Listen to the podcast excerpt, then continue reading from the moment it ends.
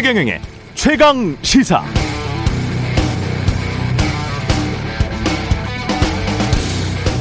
네, 인플레이션 때문에 미국 연준이 다음 달에 기준금리를 0.5%포인트 올릴 것이라는 뉴스는 이제 구문입니다. 이렇게 0.5%포인트씩 3번 연속 올릴 것이란 영국 파이낸셜 타임스의 전망이 나왔습니다. 이 전망대로 5월, 6월, 7월 연방공개시장위원회에서 위원회 열릴 때마다 연속 3번 0.5%포인트씩 올려버리면 현재 0.5%인 미국의 기준금리가 올 여름에 단숨에 2%가 되는 상황이 됩니다. 이렇게 되면 현재 우리 기준금리 1.5%보다 더 높죠. 우리도 앞으로 금리를 올릴 수밖에 없는 상황으로 내몰리는데요. 그렇다면 우리는 미국과 비슷한 속도로 이렇게 빨리 금리를 올릴 체력이 되느냐? 이게 문제가 되겠습니다.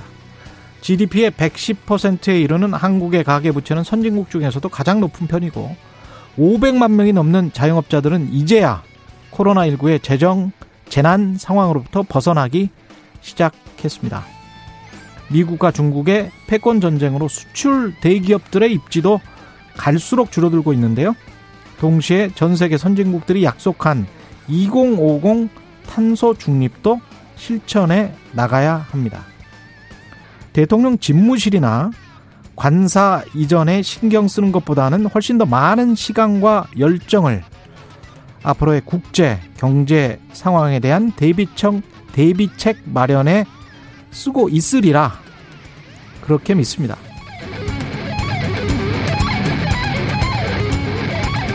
네, 안녕하십니까. 4월 25일 세상에 이익이 되는 방송 최경영의 최강시사 출발합니다. 저는 KBS 최경영 기자고요. 최경영의 최강시사 유튜브에 검색하시면 실시간 방송 보실 수 있고요. 문자 참여, 짧은 문자 50원, 긴 문자 100원이 드는 샵 9730, 유튜브 무료 콩 어플 많은 이용 부탁드리고요. 오늘 인터뷰 국회 본회의 통과할 수 있을까요? 검수완박 법안 여야가 합의는 했는데 더불어민주당 박주민 의원과 이야기 나눠보고요. 국민의힘 경기도지사 후보 김은혜 의원 만나보겠습니다.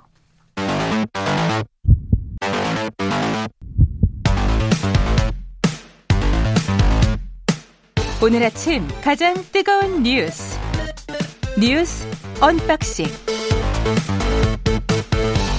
네, 뉴스 언박싱 시작합니다. 민동기 기자, 김민아 시사평론가 나오셨습니다. 안녕하십니까? 안녕하세요. 예, 민 기자님은 올해 나오셨. 네. 오랜만에 스튜디오에 나오니 좋네요. 좋죠? 네.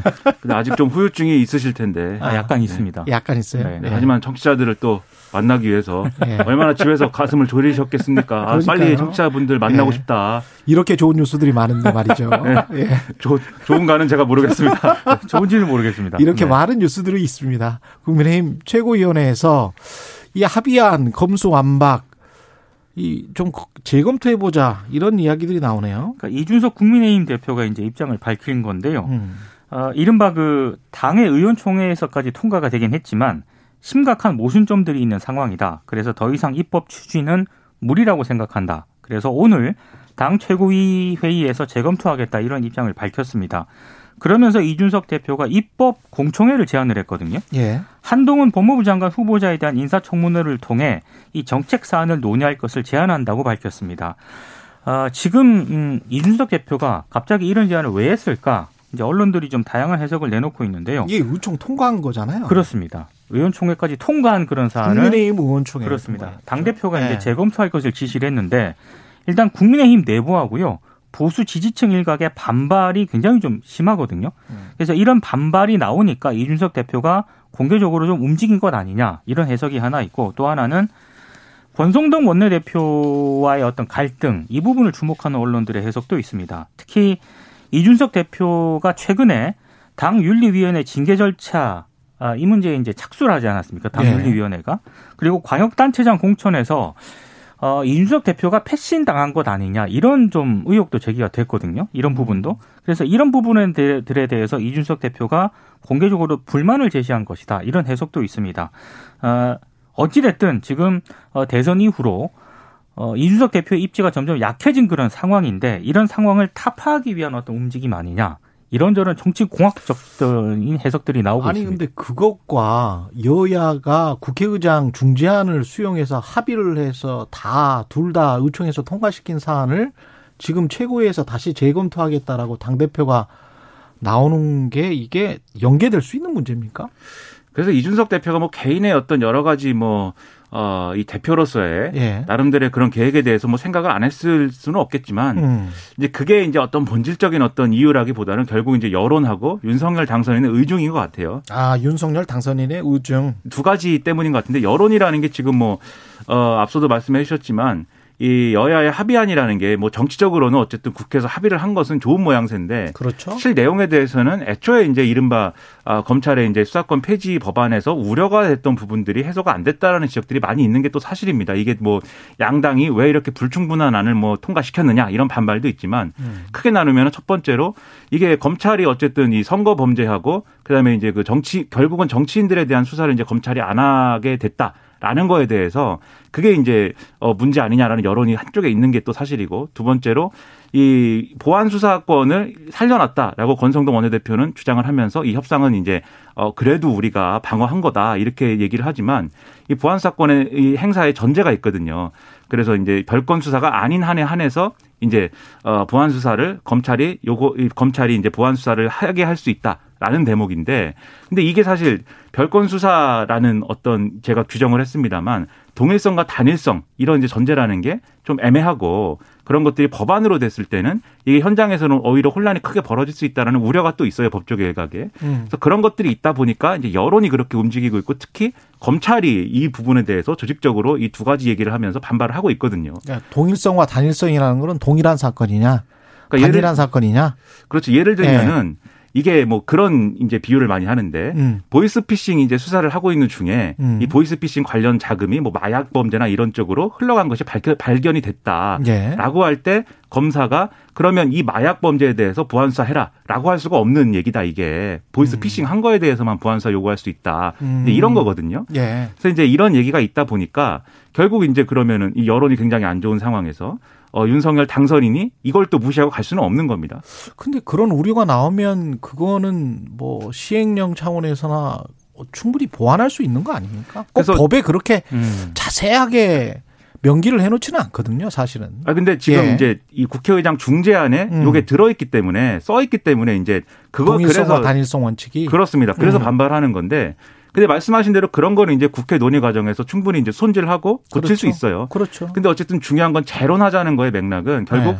윤석열 당선인이 어떻게 판단했느냐 앞서 이제 이 비판적 여론이 있기 때문에 처음에는 여야 합의가 됐을 때는 윤석열 당선인이 이게 존중하겠다 이렇게 이야기를 했었죠. 정확히 말하면 인수위 최지원 부대변인이 인수위에서 그렇습니다. 나온 얘기죠. 네, 인수위에서 윤석열 당선인이 존중한다고 밝혔다.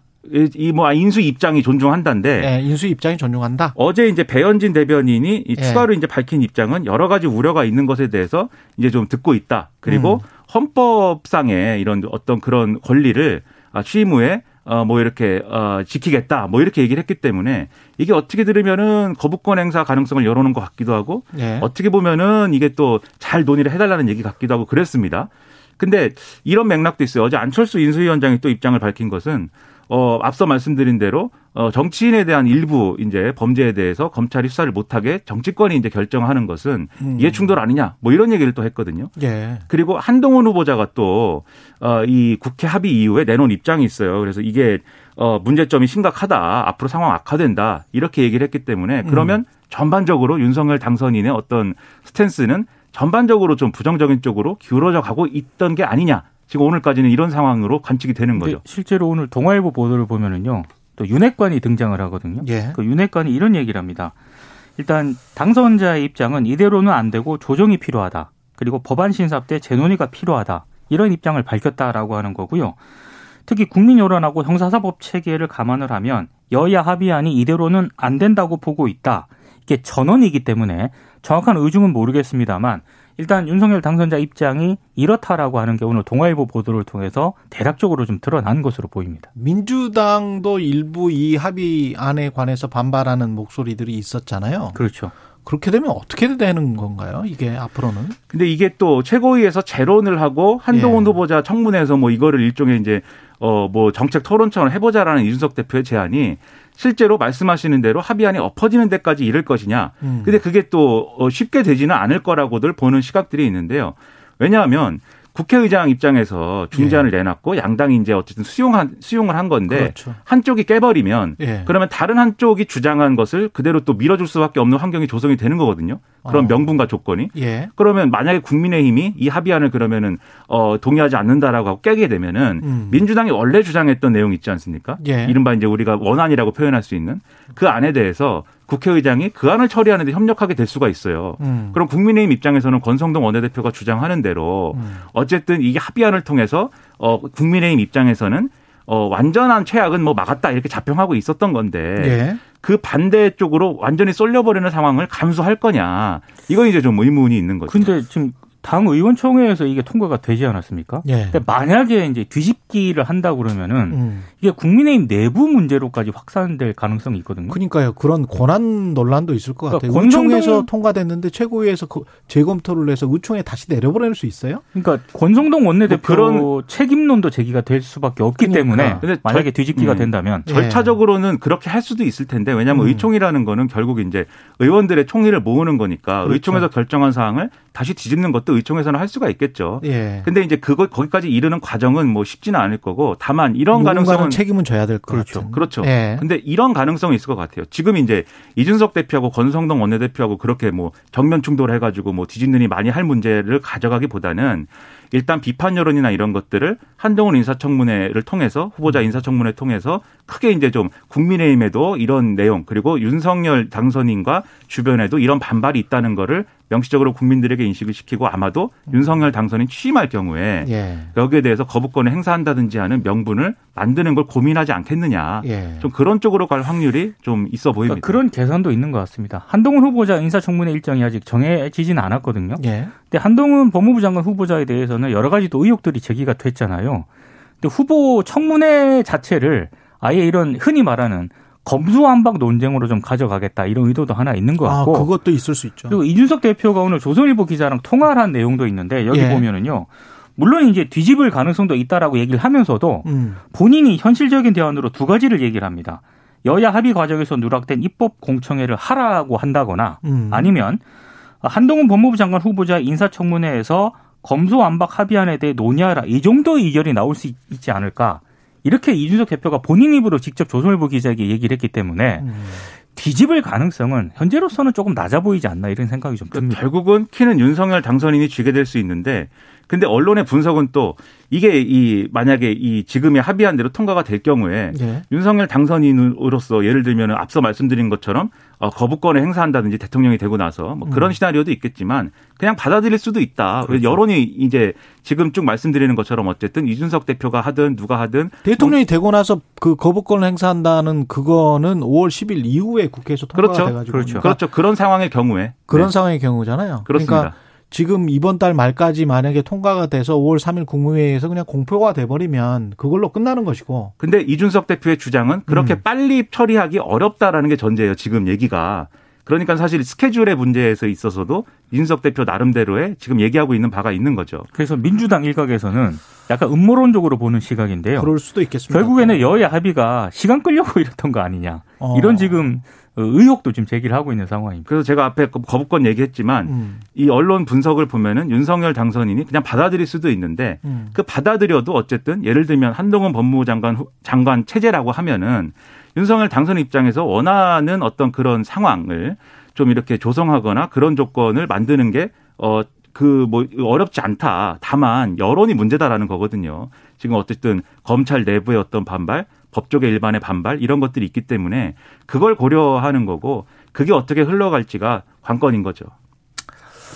그 중수청이랄지 뭐 한국형 FBI랄지 경찰이 어느 정도 그 수사권의 무게를 실어줄지 이런 자세한 내용들은 사실은 이 법안 내용이 없기 때문에 그렇죠. 뭐라고 확정해서 말하기가 힘들 것 같습니다.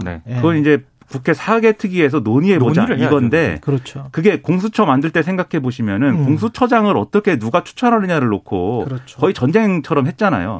아마 사개특위도 그렇게 될 것 같은데 그러면 사실 우리가 현실적으로 이른바 한국형 FBI의 실체를 확인하는 거는 이 합의의 내용보다도 늦어질 수가 있겠다. 훨씬 늦어지죠. 그런 점에서 당연히. 갈 길이 먼 내용입니다, 이게. 그렇습니다. 국민의힘 최고위원회 검수완박 합의안 재검토 소식 말씀드렸고요. 총리 인사청문회가 민주당하고 정의당이 이게 지금 주라는 내용들을 자료들을 주지 않는다. 이래서 좀 연기해야 되겠다 이렇게 이야기를 하고 있는 거죠. 원래는 오늘 내일 한덕수 국무총리 후보자에 대한 인사청문회가 예정이 되어 있었거든요. 예. 지금 한 후보자에 대해서는 뭐 고액급여, 고문료 문제라든가 각종 이해충돌 사안이라든가 배우자가 또 대기업과 미수품을 거래한 것 아니냐 이런 여러 가지 의혹들이 지금 제기가 된 그런 상황인데 매매 팩트들은 지금 효성그룹 부인, 그다음에 부용주택 뭐 이런 거는 확인이 된 거잖아요. 예, 효성그룹 명예회장 부인이 송모 씨에게 1,600만 원, 세 점을 또 부용주택에게 총 2,300만 원에 각각 판매했다라고 이제 일부 언론이 보도한 그런 상황인데요. 예. 민주당과 정의당 입장은 이렇습니다. 자료 제출이 부족을 하다. 그래서 청문회를 연기해야 된다 이렇게 요구를 하고 있는데요. 김현장 보수라든가 업무 등 정관리의 의혹 그리고 배우자의 재산 증식 의혹 관련 자료 제출을 요구를 했는데 개인정보 제공 미동의 등을 이유로 자료를 하나도 제출받지 못했다. 이게 이제 민주당하고 정의당 의원들의 주장이고요. 여기에 대해서 국민의힘 쪽에서는 이건 몽미다라고 반박을 하고 있습니다. 특히 한덕수 후보자에 대한 자료 요청이 1,090여 건으로 과거보다 서너 배나 많다고 이제 국민의힘이 주장을 하고 있고요. 현 시점에서 구할 수 없는 자료를 요청하고서는 이 자료 제출이 불성실하니 청문회를 못하겠다고 하면 이걸 국민들이 납득하겠느냐 이렇게 반박을 하고 있습니다. 그러니까 이게 국민의힘의 주장은 지금 말씀하신 것처럼 일정에 대한 부분도 있고 그다음에 과도한 이제 자료 제출이다라는 거에서 건수도 뭐 그렇지만 과거 다른 후보자에 비해서 뭐 3배의 자료를 요구한다라고 얘기를 하는데 그 외에 이제 너무 먼 과거의 것까지 이제 요구를 하고 있다라는 내용이 있거든요. 예를 들면은 한덕수 후보자 공직 이력이 오래됐기 때문에 박정희 정권 시절에 뭐 받은 월급까지 뭐 보여달라는 거냐, 뭐 내지는 워낙 오래 하셨으니까 그렇죠. 예. 그리고 한덕수 후보자가 좀 고령인데 그 부친의 재산 형성 과정 뭐 이런 것까지 내라고 하는 거 부당하다라고 얘기를 하는데 그러면 이제 합리적으로 우리가 생각할 때는 부친의 재산 형성 과정은 아마도 이제 종로 그 주택 그렇죠.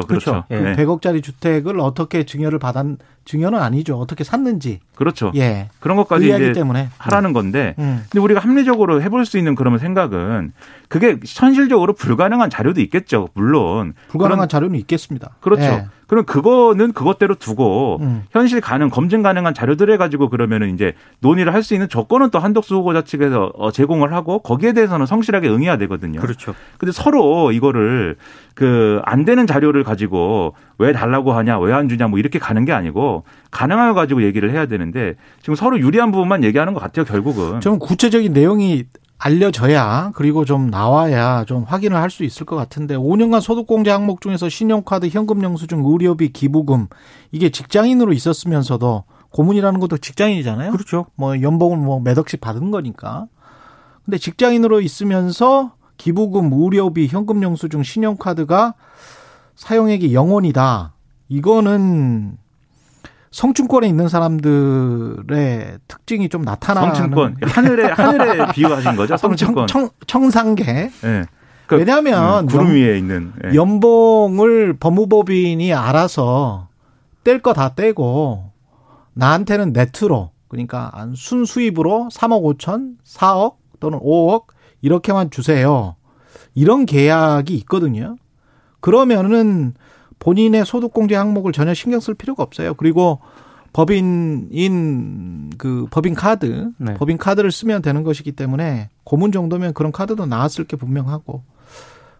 그래서 영원이지 않나. 그러면 이런 상황, 사회적인 관행, 그쪽 성층권에서의 사회적인 관행이 그런 게 있다면, 그리고 그게 여기에 해당된다면, 밝혀야 될 것 같은데요. 그렇죠. 그러니까 성층권 일을 굉장히 잘 알고 계십니다. 항상 감동합니다. 항상 색다른 용어인 것 같습니다. 예, 성층권, 청상계. 네.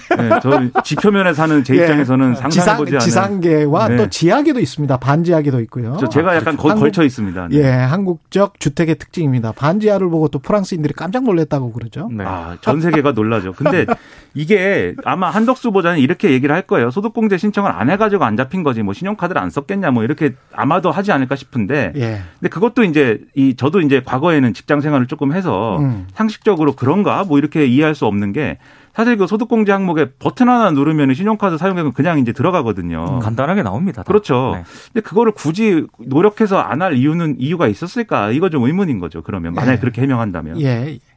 대통령 세 관저 이야기 외교부 장관 공간으로 확정되는 것 같습니다. 육군 참모총장 공간에서 변경이 됐습니다. 배현진 그 당선인 대변인이 브리핑에서요.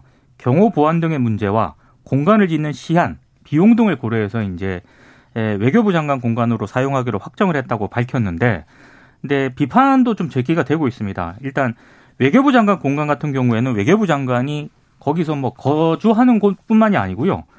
뭐 공식 비공식 외교 채널로 자주 이제 사용을 해왔거든요. 공간에는 뭐 외빈을 맞는 뭐 리셉션장도 있고 각종 뭐 축구장 2개 그렇습니다. 각종 면담 회담을 위한 공간 등이 있기 때문에. 주로 이제 외빈들 왔을 때 이쪽으로 많이 초청을 해가지고 리셉션을 가졌습니다. 예.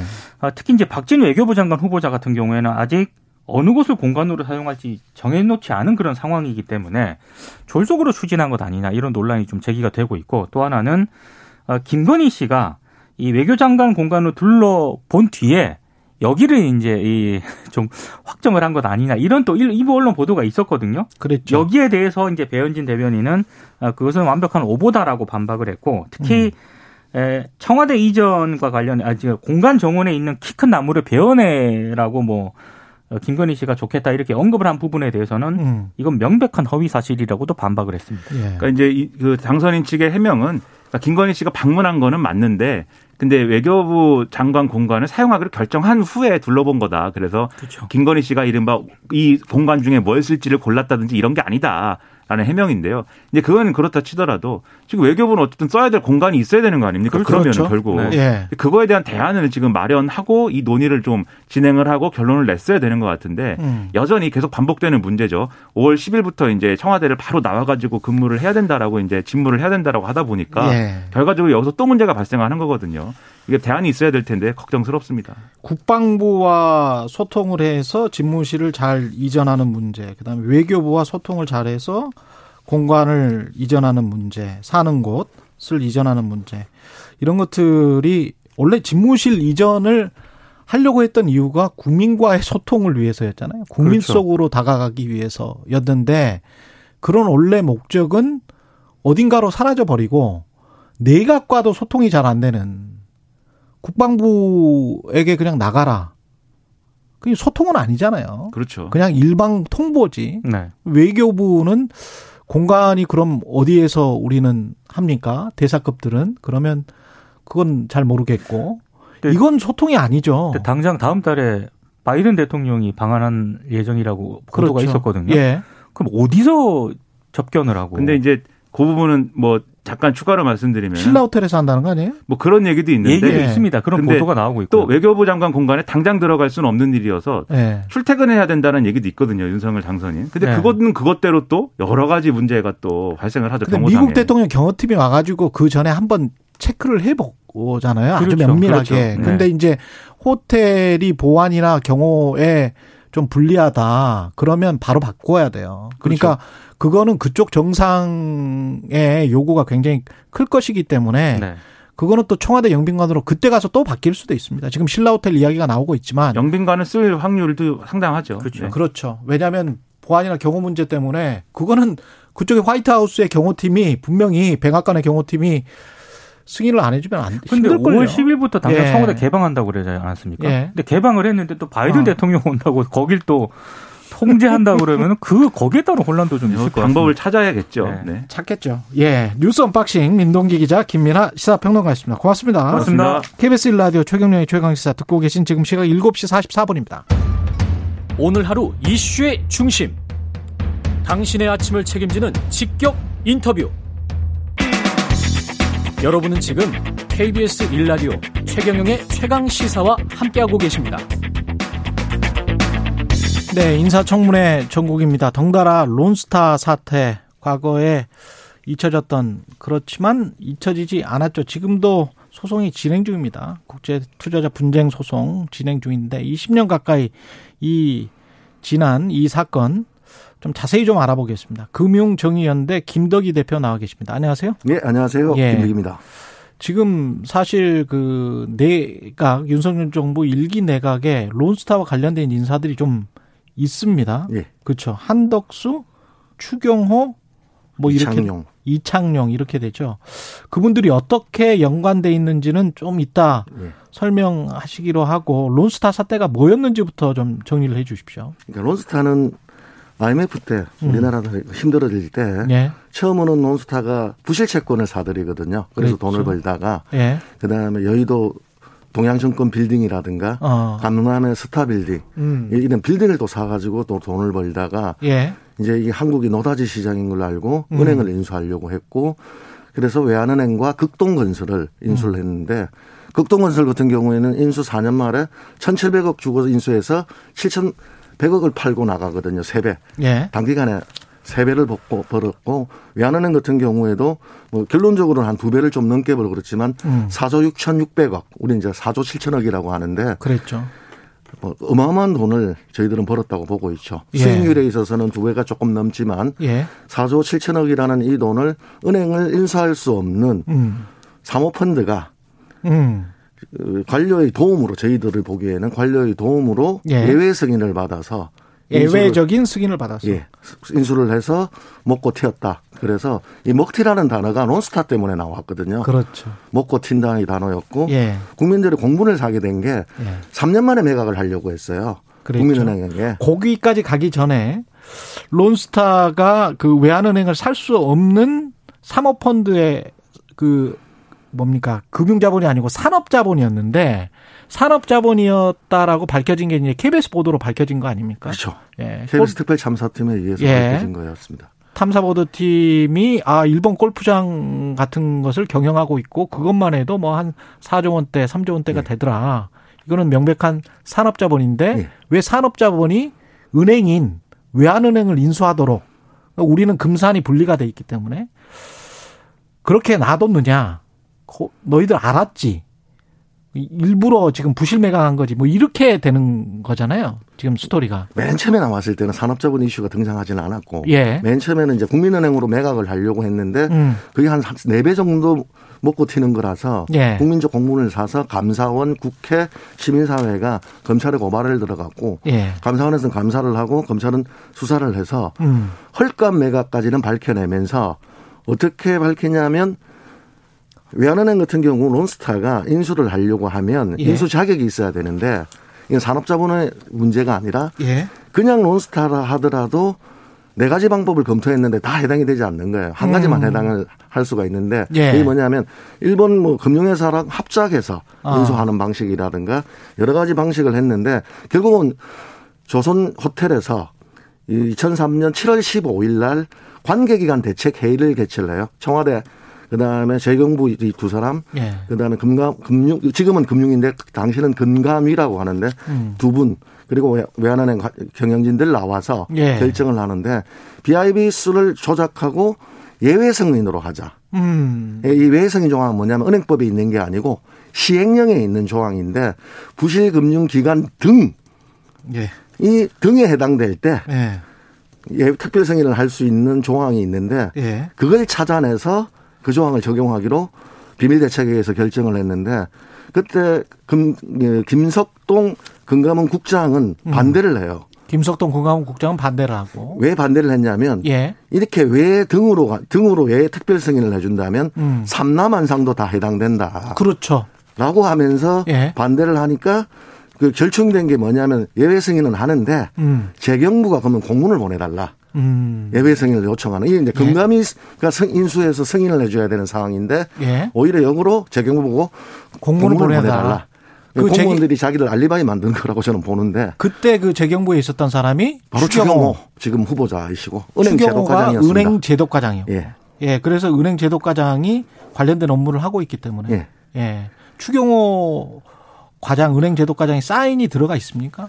이게 사인, 그러니까 감사원 자료에 보면 예. 대책회의 참석한 걸로 돼 있고 예. 그 공문을 주라고 할 때 저희들이 지금 가지고 있는 자료들은 그 공문을 이제 보내기 위해서 내부 열람했던 자료들 이 이제 7월 23일 날 은행 제도과장 해서 이렇게 해서 나와 있는 자료가 있는데 예. 여기 보면 예외 승인함이 바람직하다 하고 이제 되어 있고 예외 승인함이 바람직하다. 예.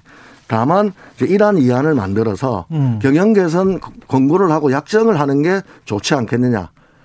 이 안대로 진행이 된 것 같아요. 그래서 외환은행하고 그러니까 이 공문에 의해서 간담회를 이루어지고 이 간담회가 이루어지자마자 금감위가 론스타한테 구두로 승인해 주겠다. 통보를 하고 론스타는 외환은행과 이제 사인을 하고 승인을 받는 거죠. 그러니까 이게 시험 보기 전에 답안지 답 알고 본 계약을 체결한 거였죠. 론스타의 특징은 구두 합약을 많이 받더라니까요. 나가는 과정에서도 구두 합약을 요구를 했고. 지금 저희 취재진에게 보여주신 이 자료가 은행 제도 과장 2003년 7월 23일 추 이렇게 돼 있네요. 예. 간담회 계획과 관련해서 금감위 계획 및 협조 요청 사항에서 이걸 예외 승인하자는 그래서 결국은 헐값 매각을 할 수 있도록 도와줬다. 예. 그건 이제 검찰 조사에서 이제 밝혀지는 거죠. 1단계 초기 이슈였는데 들어올 때 이 론스타가 이제 BIS를 조작을 하는 거예요. 예. 9.14 되는 거를 9. 그거는 그거는 너무 시간이 길게 가니까요. 나중에 6%까지 가는 걸 그거는 그만하시고요. 그 한덕수 후보자 그다음에 이창용 후보자는 어떻게 관련돼 있는지. 그러면 어쨌든 이렇게 주가 조작에서 검찰이 기소를 합니다. 헐값으로 매각했고 외환은행을 론스타에게 불법적으로 인수 자격을 부여했다는 게 검찰 수사 기록에 나와 있는데 당시 검찰 수사를 했던 검사가 윤석열 당선자 그리고 지금 법무부 장관으로 된 한동훈 후보자가 수사검사로 참여를 했던 거였고 추경호는 이 당시에는 제도과장으로 관여를 한 거였고 그다음에 한덕수 고문 후보 같은 경우에는 김앤장 고문으로 7개월 동안 재직하고 있는데 2002년부터 2003년까지 7개월간 재직하면서 1억 5천을 고액의 고문료를 받는 거거든요. 근데 본인의 입장은 근데 김앤장은 여기에 관한 컨설팅을 해주고 있었고 자문이고 매각 대행을 법률적 자문을 해준 거였고 검찰 수사까지 받았습니다. 근데 이제 한덕수 후보 같은 경우에는 고문을 하면서 사적으로 외환은행을 해준 적은 없다라고 이야기를 하고 다만 공적으로 이게 ISDS 증인으로 이름 얘기 나와서 증인으로 갔냐 안 갔냐 뭐 이 논쟁도 있었는데 본인이 국회에다 답변한 해명을 보면 증인으로는 가지 않았고 정부 측 요구로 서면을 제출했는데 국익을 위해서 제출했다라고 이제 이야기를 하고 계시는 거고요. 이창용 후보 같은 경우에는 한국은행 총재로서 이미 됐죠. 이게 뭐냐 2008년도에 KBS가 밝혔던 골프장을 론스타가 먼저 자진해서 신고를 합니다. 우리 골프장 다 있다. 그러니까 합산하면 산수거든요. 2조가 넘으니까 산업자본인 걸 알고 있었는데 왜 안 했느냐에 해당되시는 분인데 본인이 이번에 나와서 이야기하신 거는 그전까지는 KBS 보도에 따르면 정광우 당시 금융위원장은 처음 듣는 이야기다. 이렇게 이야기했는데 이창용 한국은행 총재는 론스타가 보내준 자료가 원조라 다르고 확인 절차가 계속되고 확인되더라도 주식 매각 명령을 내려야 하는지 논의가 있어 시간이 갔다.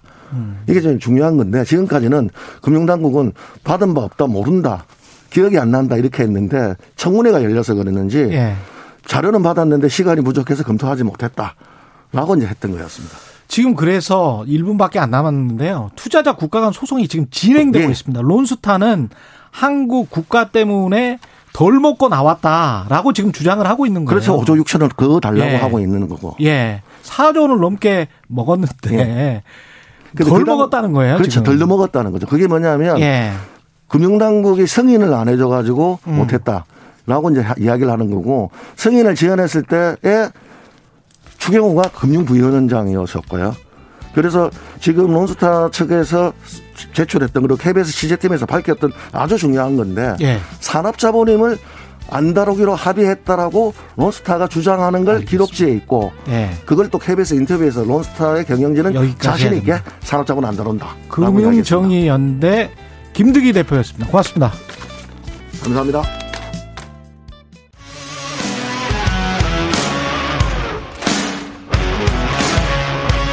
오늘 하루 이슈의 중심 최경영의 최강시사.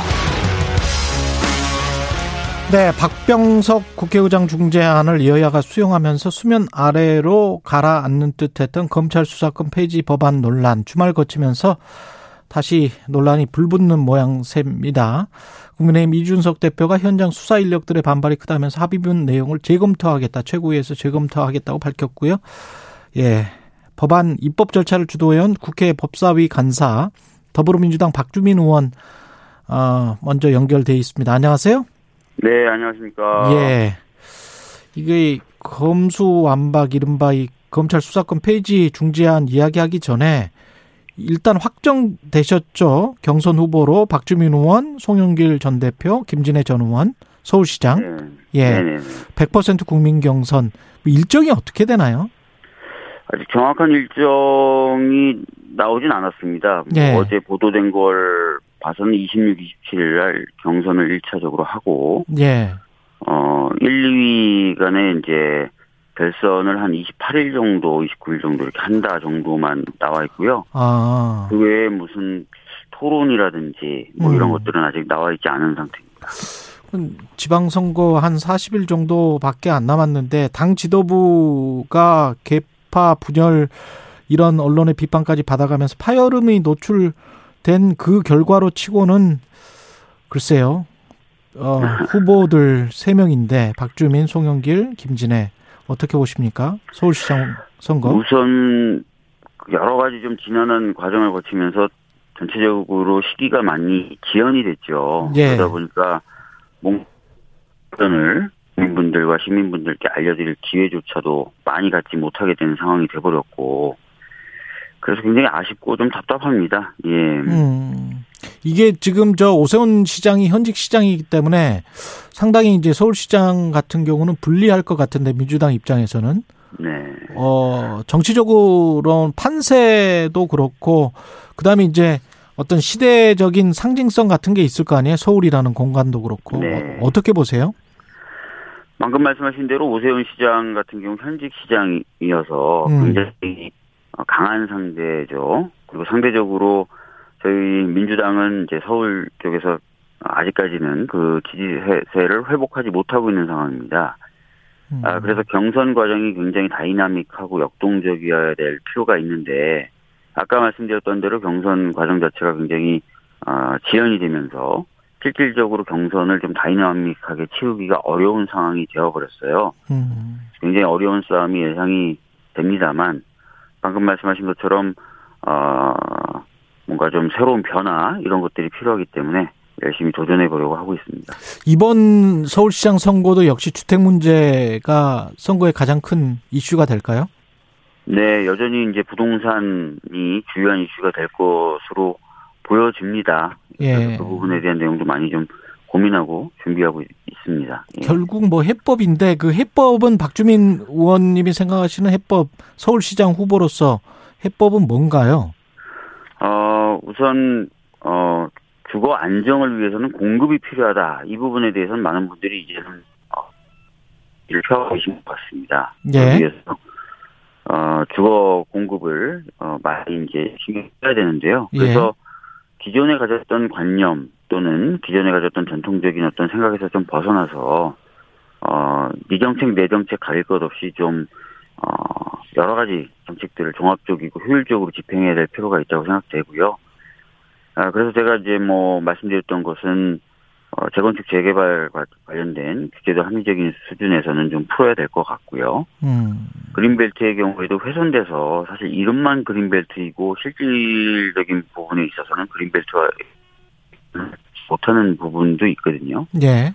그런 부분은 좀 풀어서 그린벨트로 인해서 재산권 행사를 못하신 분들은 좀 재산권 행사를 하시는 개발 집지를 좀 공급하는 식으로 일종의 계획개발 방식이 되겠죠. 예. 그런 방식으로의 어떤 개발의 추진이라든지 이런 것도 필요하고, 예.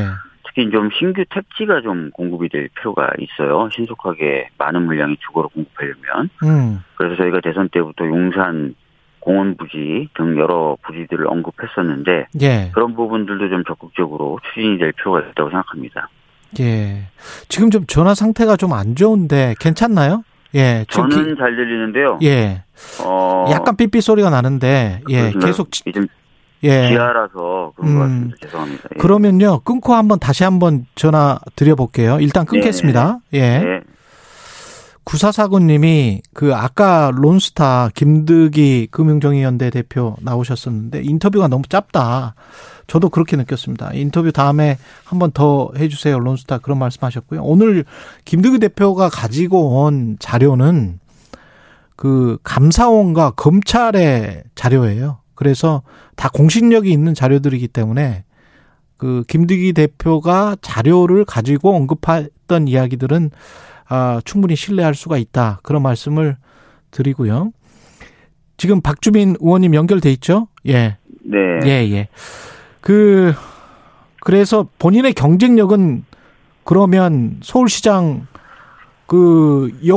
여권이 되는 거 아닙니까? 이제 5월 10일부터는 오세훈 네. 서울시장 입장에 봤을 때는 여권 후보에 비해서 약간 야권 후보로서 본인의 경쟁력은 뭐라고 생각하십니까? 서울시장이? 예, 제가 이제 출마의 변으로 예. 말씀드렸던 것이 서울 시민들이 갖고 있는 각종 불안과 싸우겠다, 불안을 해소하겠다라고 말씀을 드렸어요. 예. 방금 말씀드렸던 주거 불안도 그렇지만 돌봄 관련된 불안이라든지 또는 취업이나 뭐 안전에 관련된 불안 이런 것들 굉장히 많거든요. 그런 불안을 효율적으로 좀 싸우기 위해서는 굉장히 많은 분들의 의견을 들어서 종합적인 대책을 내세우고 힘있게 추진을 해야 될 필요가 있습니다. 그것을 하기 위해서는 다양성, 다원성 이런 데 민감하고 대화 소통에 능해야 된다고 저는 생각합니다. 예. 다른 후보들에 비해서는 제가 상대적으로 젊은 세대죠. 그리고 다양성과 다원성이 꽃필 무렵에 제가 청년 시기를 지냈던 사람입니다. 그리고 소통이라든지 민주주의라는 부분에 있어서도 훨씬 더 익숙하고 능숙하죠. 그래서 그런 것들을 통해서 아까 말씀드렸던 사람들의 지혜를 모으고 다양한 어떤 이해관계를 조정하고 다원적인 그런 시정을 펼치는 데는 훨씬 더 좀 적합한 사람 아닌가 이런 생각을 가지고 있습니다. 예. 알겠습니다. 여기까지 듣고 지금 검찰 수사권 폐지 법안 관련해서 국민의힘이 최고위에서 재검토하겠다. 이준석 당대표가 저렇게 나오는데 어떻게 보십니까? 이게 국민의힘이 이거 다시 무산시킬 가능성이 있다라고 보세요? 지난번에 있었고요. 네. 신임 대표가 자기가 이제 책임을 지겠다 뭐 이런 식의 얘기까지 한 상태이기 때문에 예. 최고위 결정 뒤지는 건 쉽지 않은 상황입니다. 예. 지금 저 말씀이 또 끊어져 주셔가지고. 말이 또 끊기는. 예, 예. 예. 그래서 하여간 최고위에서도 재검토를 하겠지만 의총의 결과를 뒤집기는 쉽지 않아 보인다. 이렇게 말씀하신 거죠? 네네, 맞습니다. 예. 예. 그렇군요. 민주당 만약에 네. 국민의힘이 결과를 뒤집으면 어떻게 네. 하실 생각이세요? 박병석 의장님이 그 당시에 이제 중재안을 내면서 말씀하셨던 게 몇 가지가 더 있습니다. 예. 중재안을 냈다라는 거 하나하고 두 번째는 예. 중재안을 수용하는 쪽의 의사를 반영해서 국회를 운영하겠다 이렇게 얘기하셨습니다.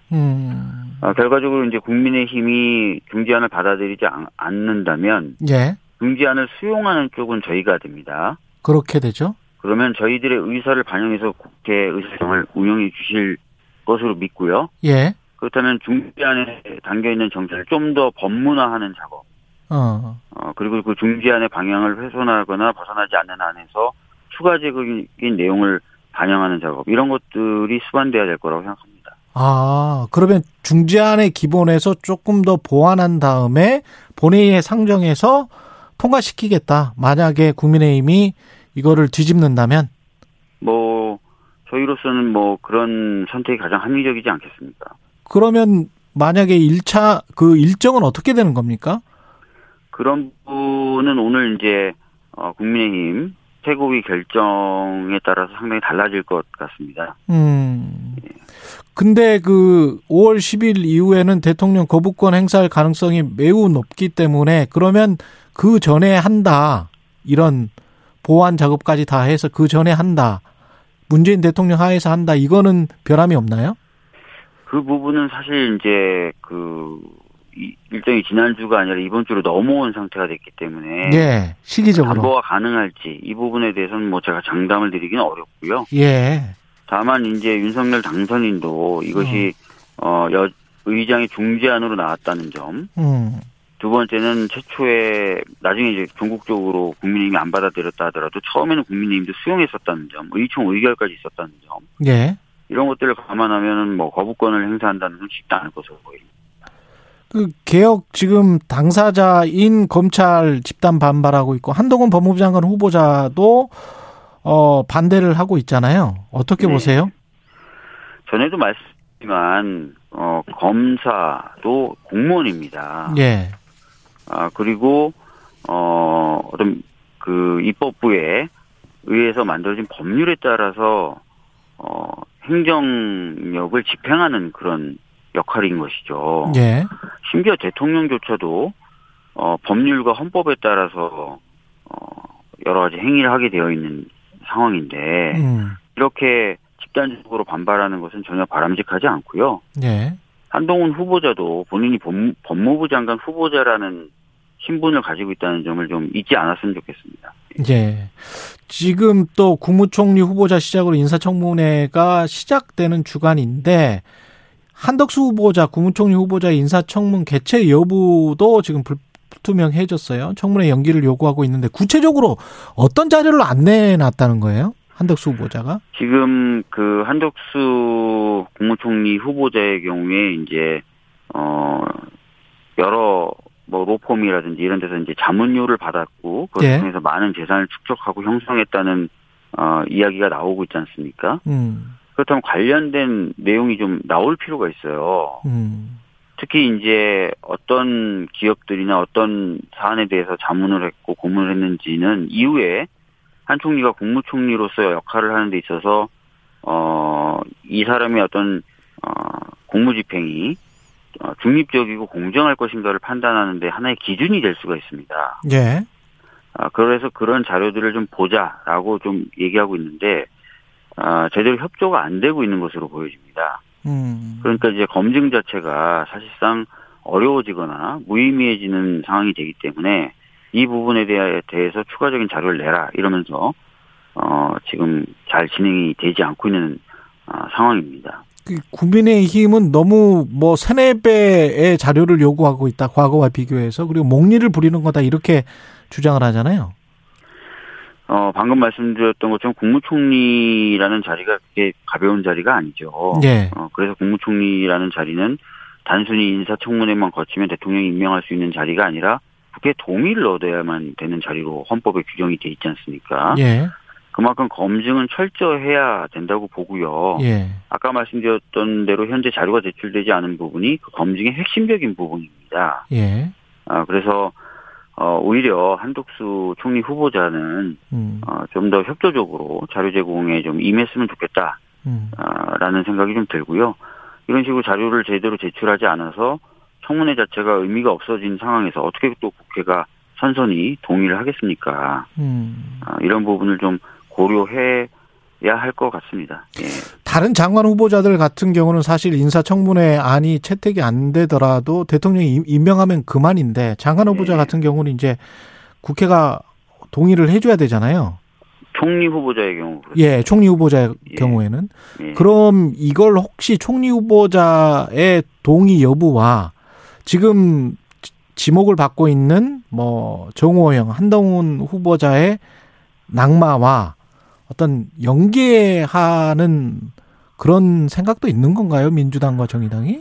글쎄요. 뭐 그런 부분까지 아직까지 고민하고 있는 건 아닌 것 같습니다. 예. 다만 그 총리라는 자리의 중요성에 대해서는 아까 말씀을 드렸고요. 예. 그래서 좀 검증이 철저히 이루어졌으면 좋겠다라는 생각이 있는 거고 장관도 어찌됐든 그 총리 또는 총리 후보자의 추천이 있어야 되는 거 아니겠습니까? 그렇죠. 조각을 할 때. 간접적인 영향은 있을 수 있겠죠. 이렇게 검증에 응하지 않는 후보자가 다른 장관 후보자는 제대로 검증을 했겠느냐. 뭐 이런 의문이 자연스럽게 제기될 수 있지 않겠습니까? 예. 그래서 한덕수 총리 후보자는 좀 그런 부분 역시도 좀 고려해야 될 것입니다. 예. 예. 알겠습니다. 말씀 감사하고요. 예, 더불어민주당 박주민 의원이었습니다. 공정, 공익, 그리고 균형. 한 발짝 더 들어간다. 세상에 이익이 되는 방송. 최경영의 최강시사. 네, 국민의힘 경기도지사 후보로 지난 주말 김은혜 의원이 확정됐습니다. 선거 구도가 윤곽을 드러내고 있고요. 남은 30일 동안의 선거 전략, 김은혜 국민의힘 경기도지사 후보에게 직접 들어보겠습니다. 안녕하십니까? 네, 안녕하십니까? 김은혜입니다. 예. 현역 의원 감산이 5%가 반영이 됐는데, 네, 꽤 큰 차로 이기셨어요. 네. 예. 원동력이 감사합니다. 뭐라고 보십니까? 사실 그 유승민 후보님은 제가 같이 나란히 서는 것도 영광이었죠. 예. 제가 정치적으로 대선배시기 때문에요. 아마 혹시나 굳이 따져본다면 경기도가 지금 젊거든요. 예. 그리고 변화돼야 됩니다.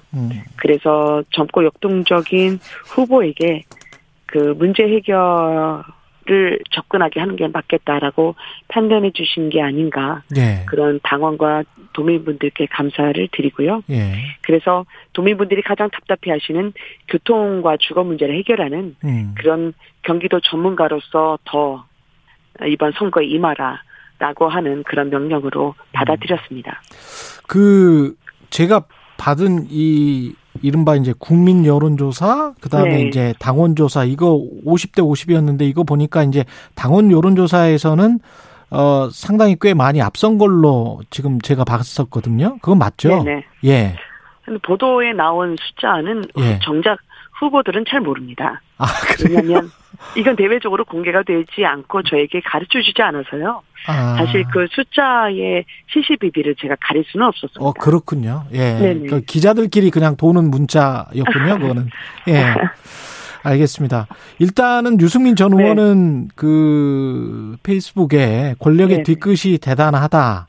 네네. 그러면서 2016년 진박 간별사가 칼춤 추던 때와 같다. 여기가 멈출 것, 이러면서 이제 정계 은퇴를 시사하기도 했습니다. 네. 어떤 윤석열 대통령 당선인의 복심이 작용했다고 보는 것 같아요. 그런데 유승민 후보님께는 사실 민주당과 다르게 멋진 경선이 국민의힘에서 이루어질 수 있게 해주셨기 때문에, 네, 저는 이분께 감사를, 그리고 위로의 말씀을 이 기회에 전해드리고 싶고요. 예. 너무 소중한 당의 자산이십니다. 그래서 유 전 의원님, 유 후보님의 지혜와 경륜이 너무나 필요하고 절실합니다. 네, 그래서 대답은 이거로 가름을 해도 되지 않을까 말씀드리고, 예, 싶어요. 상대당 후보는 이제, 네, 김동연, 안민석, 조정식, 네네, 염태영 중에서 될 것 같은데, 네, 어느 후보와 붙어도 이길 자신이 있으십니까? 어떻습니까?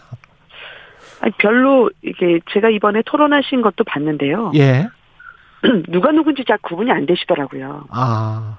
그러니까 누구라 할 것 없이, 예, 모든 후보님들이 경기도민을 위해서 무엇을 하겠다 보단, 어느 분과 내가 더 친하다라는 경쟁에 열중하는 모습이었거든요. 예. 이게 1390만 경기도민의 삶을 책임져야 하는 막중한 자리가 경기도지사입니다.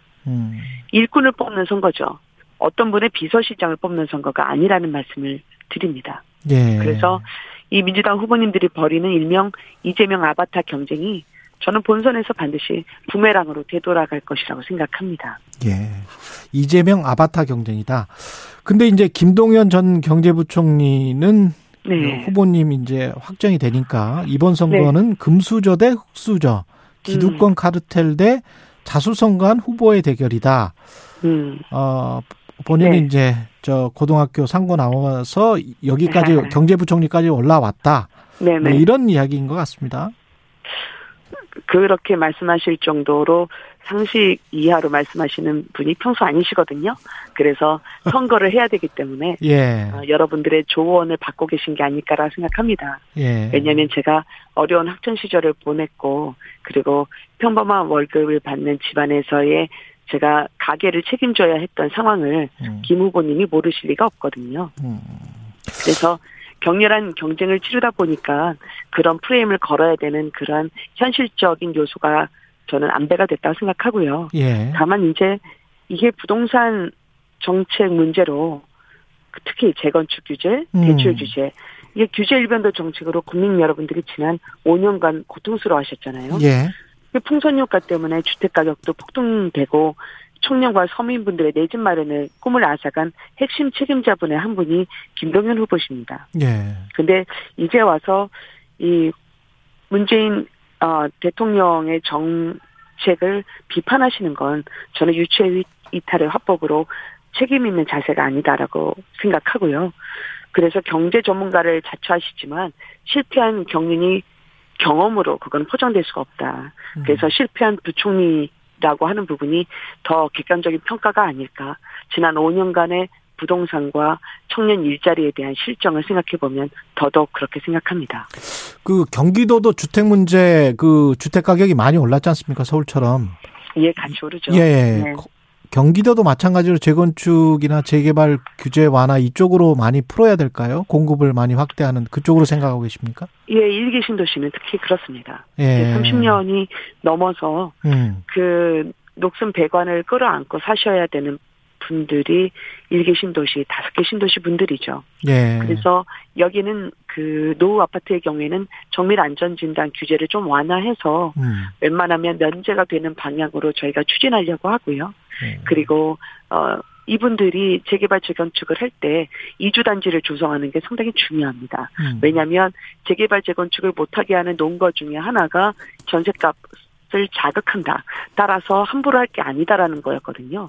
그런데 예. 교통 문제도 그렇고 내 집 마련도 그렇고 경기도 주민분들은 그동안 참을 만큼 참았어요. 예. 그리고 그만큼 GRDP가 486조로 인구도 4분의 1로 서울보다 더한 대접을 받아야 됨에도 함에도 불구하고 이분들은 저는 역차별 당했다고 생각하고요. 네. 그러면 중요한 건 속도다라고 생각하지 합리적인 논거는 나중에 충분히 제공한다 하시더라도 순환 재개발 재건축 그리고 이주단지 조성으로 저는 속도를 높이면서도 안정적으로 이끌어야 할 방법은 충분히 있다고 생각합니다. 순환 재개발 재건축이라는 것은 서울시랑 비슷한 지금 컨셉인 거죠? 예, 그렇습니다. 이게 예. 한꺼번에 될 수도 없습니다. 이 재건축이라고 하는 게 조합을 만들고 결성하고 인허가를 받기까지 그리고 완결돼서 그 안에 입주될 때까지는 10년 넘게 걸리는 게 보통입니다. 그래서 지금 당장 재건축한다고 해서 아파트가 올라갈 수 없는 것과 마찬가지로 순환 재개발은 역점적으로 우선순위를 둬서 차등을 두면서 저희가 순차적으로 해나간다는 거죠. 하나씩 단계적으로 하되 그 일정은 맞습니다. 좀 빨리 하겠다. 맞습니다. 예, 그런 말씀이시네요. 9449님이 경기도의 제일 시급한 문제가 뭔가요? 이렇게 말씀을 하셨는데요. 이렇게 고통 같은 교통입니다. 교통. 예. 예, 아마 지금 질문을 주신 주민분께서도 어쩌면 내가 타고 싶었는데 그냥 지나쳐버린 광역버스를 망연히 쳐다보거나 아니면 콩나물 시루 같은 그런 김골선 같은 경전철 안에서의 예. 매일 출근길 그래서 파김치가 되는 그런 교통 상황을 매일같이 체험하고 계실지 모릅니다. 저는 이거는 하루빨리 GTX ABC 라인 연장하고 DEF 새롭게 만들고 그리고 지하철 5호선 3호선 6, 7, 8, 9호선을 연장하는 방법으로 하더라도 주민분들이 더 이상 이렇게 서울 출근길을 1시간 반 이상 길거리에 아깝게 허비하는 일을 줄여야 된다고 생각합니다. 예. 지금 성남시 분당구 갑 지역구 의원이시니까 이게 네. 보궐선거 나서면 이 자리를 내놓으시게 되는 거죠? 네네, 그렇습니다. 그러면 누가 국민의힘 후보는 될까요? 아직 제가 후보로 지금 확정된 지 며칠 안 돼서요. 그리고 이거는 제가 결정할 문제가 아니고요. 당에서? 거기 주민분들께서 예. 결정하신 문제입니다. 예. 주민분들의 생각과 의견이 그것이 가장 우선순위입니다. 지금 한 40일 정도 남았는데 어떤 여론조사는 네. 약간 좀 열세인 것 같은 그런 게 나왔더라고요. 어떤 네. 변수 같은 것은 앞으로 뭐가 될 거라고 보십니까? 국민분들의 상식. 을 존중하는 것이 저는 제일 중요하다고 생각합니다. 왜냐하면 검수완박 같은 경우에도 이게 70년 사법체계를 뒤집는 거는 그것은 이렇게 쉽게 하는 것은 국민들에게 죄를 짓는 거라고 저는 생각하거든요. 예. 그래서 저는 이렇게 되면 가장 수혜를 누리는 것은 대장동처럼 그렇게 범죄를 저지른 분들이 발벗게 자기하는 것으로 이어질 거라고 생각합니다. 피해는 고스란히 서민분들이 받을 수 있다고 생각하는 거죠. 네. 제가 6월 1일 날 선거를 치르게 될 것입니다. 그런데 이 선거 사범, 고위공직자, 정치인만 취해법권 상태로 두겠다는 발상을 국민분들이 용납을 하실까요? 저는 저와 같은 정치인 그리고 고위공직자 출신은 똑같은 법의 잣대로 평가받아야 되고 그런 법의 적용은 공정해야 된다고 생각을 합니다. 이런 부분에 대해서 국민분들의 공감대 그리고 공론화 과정이 더 이어지기를 저는 바랍니다. 안철수 위원장, 인수위 위원장과 비슷한 말씀을 하신 것 같은데, 근데 검찰이 정치인들 그다음에 선거 수사 안 한다고 경찰이 안 하지는 않을 거 아닙니까? 제가 말씀드리는 건 검찰과 경찰의 수사 역량을 따로 비교를 하거나 차별을 두는 것이 아닙니다. 이 사법체계에 대한 변동과 같은 문제에 대해서는 적어도 국민분들과 함께 의견 수렴을 하는 절차가 더 있어야 그게 적법하고 합법성을 더 띠게 된다는 그런 취지의 말씀을 드린 겁니다. 예. 그래서 지금 검수완박 같은 법안은 이준석 대표는 이거 일단은 좀 다시 최고위에서 재검토해봐야 되겠다 이렇게 이야기를 했는데, 의원님은, 후보님은 어떻게 생각하세요? 이거는 뒤집어야 된다 이렇게 생각하십니까? 저는 최고위에서의 재논의 과정은 한 번에 있어야 되지 않을까라고 환영하고요. 예. 또 의원총회에서의 저희가 이제 원내에서 가장 이제 고위급으로 논의되는 과정 또한 의원총회가 있기 때문에 이 부분에 대해서도 한 번은 논의될 수 있는 그런 가능성도 타진하시지 않을까. 그렇지만 이 부분은 이제 원내 지도부 그리고 당 지도부가 결정하실지 문제이기 때문에 저는 여기 선거에서 이제 뛰면서 저도 함께 계속 면밀히 지켜보려고 합니다. 지금 선거 때문에 굉장히 이제 바쁘실 텐데 인사청문회 국회에서 뭐 진행 중이고 이것도 또 영향을 미칠 수 있단 말이죠. 사실은 선거에. 내각 인사들에 대한 인사청문회 같은 경우에 이제 신문 보도들이 많이 나와 있습니다. 여러 가지 의혹들이 있는데 어떻게 보십니까? 검수완박과 마찬가지라고 생각합니다. 저희가 내로남불이 되지 않으려면 국민 눈높이에 맞추겠다는 그 각오가 제일 중요하다고 생각하고요. 또 이를 위해서도 다들 인지를 하시고 노력을 하고 계실 거라고 생각합니다. 저도 인수위에 한번 몸담았기 때문에 이 부분에 대해서는 실시각각으로 국민분들이 우려하시는 지점 그리고 국민분들이 걱정하시는 부분에 대해서 저는 좋은 그런 단안을 내릴 거라고 생각하고 있습니다. 지난번에 사실은 정호영 후보자에 관해서는 우회적으로 비판을 하시고 내려오시는 게 낫지 않나 그런 뉘앙스가 조금은 풍겼거든요. 어떻게 생각하세요? 어느 분이요? 그 정호영 후보자, 보건복지부 장관 후보자. 제가 우회적으로 말씀하신 부분이 누구라고 이야기 들었는지 잘 못 들었는데요. 어쨌든 이 모두가 저는 순리에 맞게 해결이 될 거라고 생각을 하고 그렇게 믿고 싶고요. 또 지금 제가 나와 있는 장소가 통일동이거든요. 경기도에 있다가 지금 그 인수위원회 안철수 위원장께 보통 하이퍼루프라고 그 미래형 초고속 열차가 있는데 인천공항에서 김포공항까지 15분 만에 주파할 수 있는. 알겠습니다. 여기까지 하겠습니다. 김은혜 경기도지사 후보.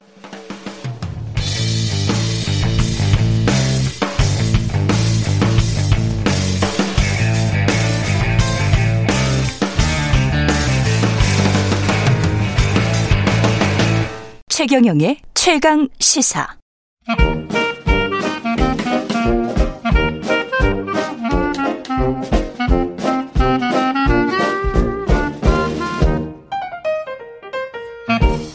네, 최경영의 최강 시사 경제합시다. 월요일은 명쾌한 경제 이야기 해보고 있는데요. 오늘은 KBS 대표 경제 유튜브 채널 경제 한방의 주인공입니다. 박정훈 KBS 기자 나오셨습니다. 안녕하세요. 네, 안녕하세요. KBS 대표 경제 유튜브 채널 경제 한방 이렇게 하면 콩사원의 경제쇼가 또 이렇게 좀 섭섭해할 수 있어요. 라디오 채널이니까. 네, 쓱 넣었습니다. 쓱 넣었습니다. 네. 글로벌 경제 이야기 저는 사실은 정말 힘들 것 같습니다. 윤석열 대통령 5월 10일 이후에 이게 지금 상황이 거의 굉장히 힘든 상황인데요. 이거 물가도 그렇고 금리도 그렇고 어떻게 보세요? 일단 물가가 전 세계적으로 천정부지, 특히 미국이 저러니까 어떤 상황입니까 일단? 그러니까 지금 미국이 만약에 물가가 오르게 되면 이 미국이란 나라는 달러라는 기축통화를 갖고 있잖아요. 그 우리가 이제 경제학부에서 처음에 이제 경제학 배울 때 저 이런 표현을 배웠었습니다. 물가, 인플레이션을 해외로 수출할 수 있는 유일한 나라가 미국이다. 달러라는 기축통화를 통해서. 그래서 해외로 수출할 수 있는 유일한 나라. 좋겠다. 네, 정말 좋은 거죠. 왜냐하면 자국의 물가가 많이 오르면 아주 간단한 방법이 있어요. 달러화 가치를 끌어올리는 겁니다. 그러면 다른 나라는 이제 상대적으로 수입 물가가 올라가고 그렇죠. 미국은 수입 물가가 떨어지잖아요. 그러니까 그야말로 인플레이션 수출하는 가장 좋은 방법이 바로 기축통화의 지위를 사용하는 거죠. 그중에서 몇 나라 망하고. 네, 몇 나라는 뭐 거기 이제 뭐 일단 저개발 국가들은 그렇죠. 지금 여러 망할 것 같고요. 일단 세계은행에서 1년 안에 앞으로 10개 나라가 망한다 그러면서 뭐 에콰도르, 뭐 베네수엘라 수많은 나라들을 이미 스리랑카. 네, 스리랑카는 이미 무너졌죠. 그 디폴트가 났는데 뭐 다른 나라들도 1년 안에라는 표현을 썼거든요. 1년 안에. 네. 근데 그게 그냥 저개발 국가로 끝날 거냐? 뭐 그 뒤에 많은 나라들이 어려워질 건데 거기에 바로 미국의 인플레이션이 있는 겁니다. 왜냐하면 자국의 인플레이션 해외로 수출할 수밖에 없는 상황이 3월에 미국의 소비자 물가 상승률 CPI는 정말 이제 귀에 정말 못이 박히도록 정말 지겹게 들으셨을 거예요. 8.5% 올랐다. 근데 그게 40년 만에 매번 최고치라는 건 다시 말하면 미국의 물가는 그동안 40년 가까이 한 번도 골칫덩어리가 됐던 적이 없거든요. 그렇죠. 그러니까 40년 만에 미국 물가 상승률이 이제 골칫덩어리가 됐다. 그리고 더군다나 이게 뭐 당장 수요가 견인하고 동시에 비용이 끌어올리는 경제학 용어를 요즘은 써도 뭐 많은 분들이 하시니까 코스트 푸시, 디맨드 풀이라는 이게 사실 굉장히 안 좋은 형태의 인플레이션이거든요. 공급 쪽에서 수요 쪽에서 다. 네. 그게 지금 현재 물가 상승률에 있어서 가장 큰 문제라고 할 수 있습니다. 이 코스트 푸시와 디맨드 풀을 불러일으키는 게 결국은 돈을 많이 풀었던 구조적인 요인, 그다음에 우리가 우크라이나 전쟁, 러시아의 침공 뭐 이렇게 되는 거죠. 거기다가 이제 세계적인 블락화되는 경제 상황 뭐 이런 것들이 요인이 되는 거죠. 네, 그렇죠. 그래서 여기에 진짜 큰 함정이 있어요.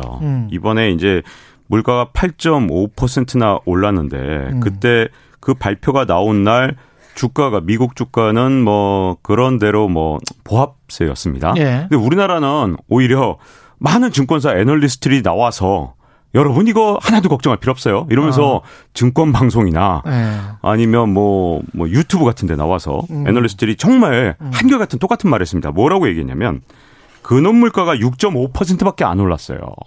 이렇게 얘기를 한 거예요. 6.5도 많이 올랐는데 이상하다. 근데 그것도 좀 이상하지만 좋아요. 원래는 뭐 근원 물가가 6.7을 올릴 줄 알았는데 6.5 올랐으니까 여러분 안심하세요. 지금 뭐 좀 있으면 물가 상승률이 피크를 치고 이제 내려갈 거니까 지금 주식 사세요라는 주식 유튜브에서 정말 너도 나도 다 그렇게 똑같이 말했는데 피크다 정점이다. 네, 피크다 정점이다. 이 두 가지가 다 문제입니다. 첫 번째로 근원 물가 이 코어 인플레이션인데 코어라는 말 우리말로는 이제 근원이라고 번역을 하고 있잖아요. 근데 뭘 뺀 거냐면 물가 상승률 쫙 해서 음식료하고 에너지를 뺀 겁니다. 그렇죠. 네. 근데 이걸 왜 평소에는 뺐냐 하면 그동안 40년 동안은 이 음식료하고 에너지를 빼고 나머지 근원 물가만 갖고 설명하는 게 뭐 어느 정도 충분한 이유가 있었어요. 왜냐하면 40년 동안은 인플레이션 기조가 아니었으니까. 근데 음식료 같은 경우는 이제 예를 들어서 흉년 이런 것들이 있을 수 있고 또 에너지는 지정학적 이유로 잠깐 뭐 예를 들어 유가가 오를 수도 있고 하니까 그렇죠. 이거를 매번 반영한다는 게 웃기지 않냐. 그래서 뺐던 겁니다. 그렇죠. 근데 이번에 음식료가 오른 이유는 지난해 전 세계적인 이상기후 때문이거든요. 이게 우크라이나 전쟁 때문에 더욱더 가속화되긴 했지만 지난해 뭐 브라질부터 시작해서 전 세계 웬만큼 곡창지대에는 전부 이상기후 때문에 뭐 대두나 이런 것들 가격이 뭐 다 천정부지로 올랐단 말이죠. 카놀라유 이건 이미 지난해부터 올랐단 말이에요. 근데 우크라이나 전쟁으로 이게 현실화됐을 뿐이지 우크라이나 전쟁이 끝난다고 해서 이상기후가 끝나는 게 아니거든요. 이미 이상기후는 우리 인류가 컨트롤할 수 있는 어떤 통제선을 넘었기 때문에 이상기후는 앞으로 자주 일어날 겁니다. 더군다나 에너지 같은 경우도 지정학적 이유로 변동성이 크다는 이유로 코어에서 뺐는데 지금 유가가 오른 이유는 우크라이나 전쟁뿐만 아니라 여러 가지 이유가 있습니다. 왜냐하면 기본적으로 바이든 대통령이 친환경으로 옮겨가면서 제가 한번 여기 나와서 말씀을 드린 적이 있었는데 뭐 예를 들어서 유전에 대한 새로운 개발은 지금 현재 굉장히 막힌 상태예요. 그러니까 바이든 대통령 때 새로운 유전 개발이 조금 더 많았던 건 맞는데 그건 과거에 하던 유전 개발이고요. 유전이 일단 한번 개발되려면 컨벤셔널 오일, 전통적인 방식의 유전 개발은 5년에서 10년 걸리거든요. 예. 그러니까 과거에 하던 거 하는 겁니다. 근데 새로운 유전 개발이 지금 안 되는 이유가 유전을 개발해봤자 한 20년 장사를 해야 되는데, 그렇죠. 아, 이거 20년 될 리가 없다. 아. 꼭 이거 바이든 대통령뿐만 아니라 지금 현재 이상기후, 기후변화를 볼 때 화석연료를 더 이상 쓸 수가 없구나라는 공포감 때문에 2050 탄소 중립을 다 전 세계가 선언한 상황이니까. 그렇죠. 그래서 사실 유전 개발이 쉽지 않은 상태고 전에 말씀드린 것처럼 또 이 뭐가 문제냐면 전기차나 이런 것들에 들어가는 금속들, 우리가 쓰지 않던 금속들이 지금 어느 정도 올랐냐? 리튬 같은 경우에 1년 사이에 4배가 올랐는데 한 3년으로 넓혀보면 10배가 올랐어요. 그러니까 리튬은 없으면 지금 전기차 만들 방법이 전혀 없거든요. 그렇죠. 자, 그런 상황이다 보니까 과연 에너지하고 음식료를 뺀 코어 물가 상승률이 별로 안 올랐다는 게 좀 말이 안 되지만 6.5라고 해서 괜찮다라고 했던 것 자체가 우리나라만 너무 적극적으로 증권사에서 해석을 했던 게 아닌가라고 저는 생각을 합니다. 이게 그러면 정점을 찍긴 찍었습니까? 아니면 얼마나 지속될까요? 이것도 참 뭐라고 확정지어서 파월 연준 의장도 말하기가 좀 힘들 것 같긴 한데. 네. 예. 파월 의장 같은 경우에 지난해에는 계속 물가 안 오른다고 계속. 그랬었잖아요. 네. 예. 사실 제가 그래서 썸네일 만들 때 피노키오 코를 한번 붙여드렸어요. 자꾸 거짓말하신 분이다 이렇게 생각을 하고.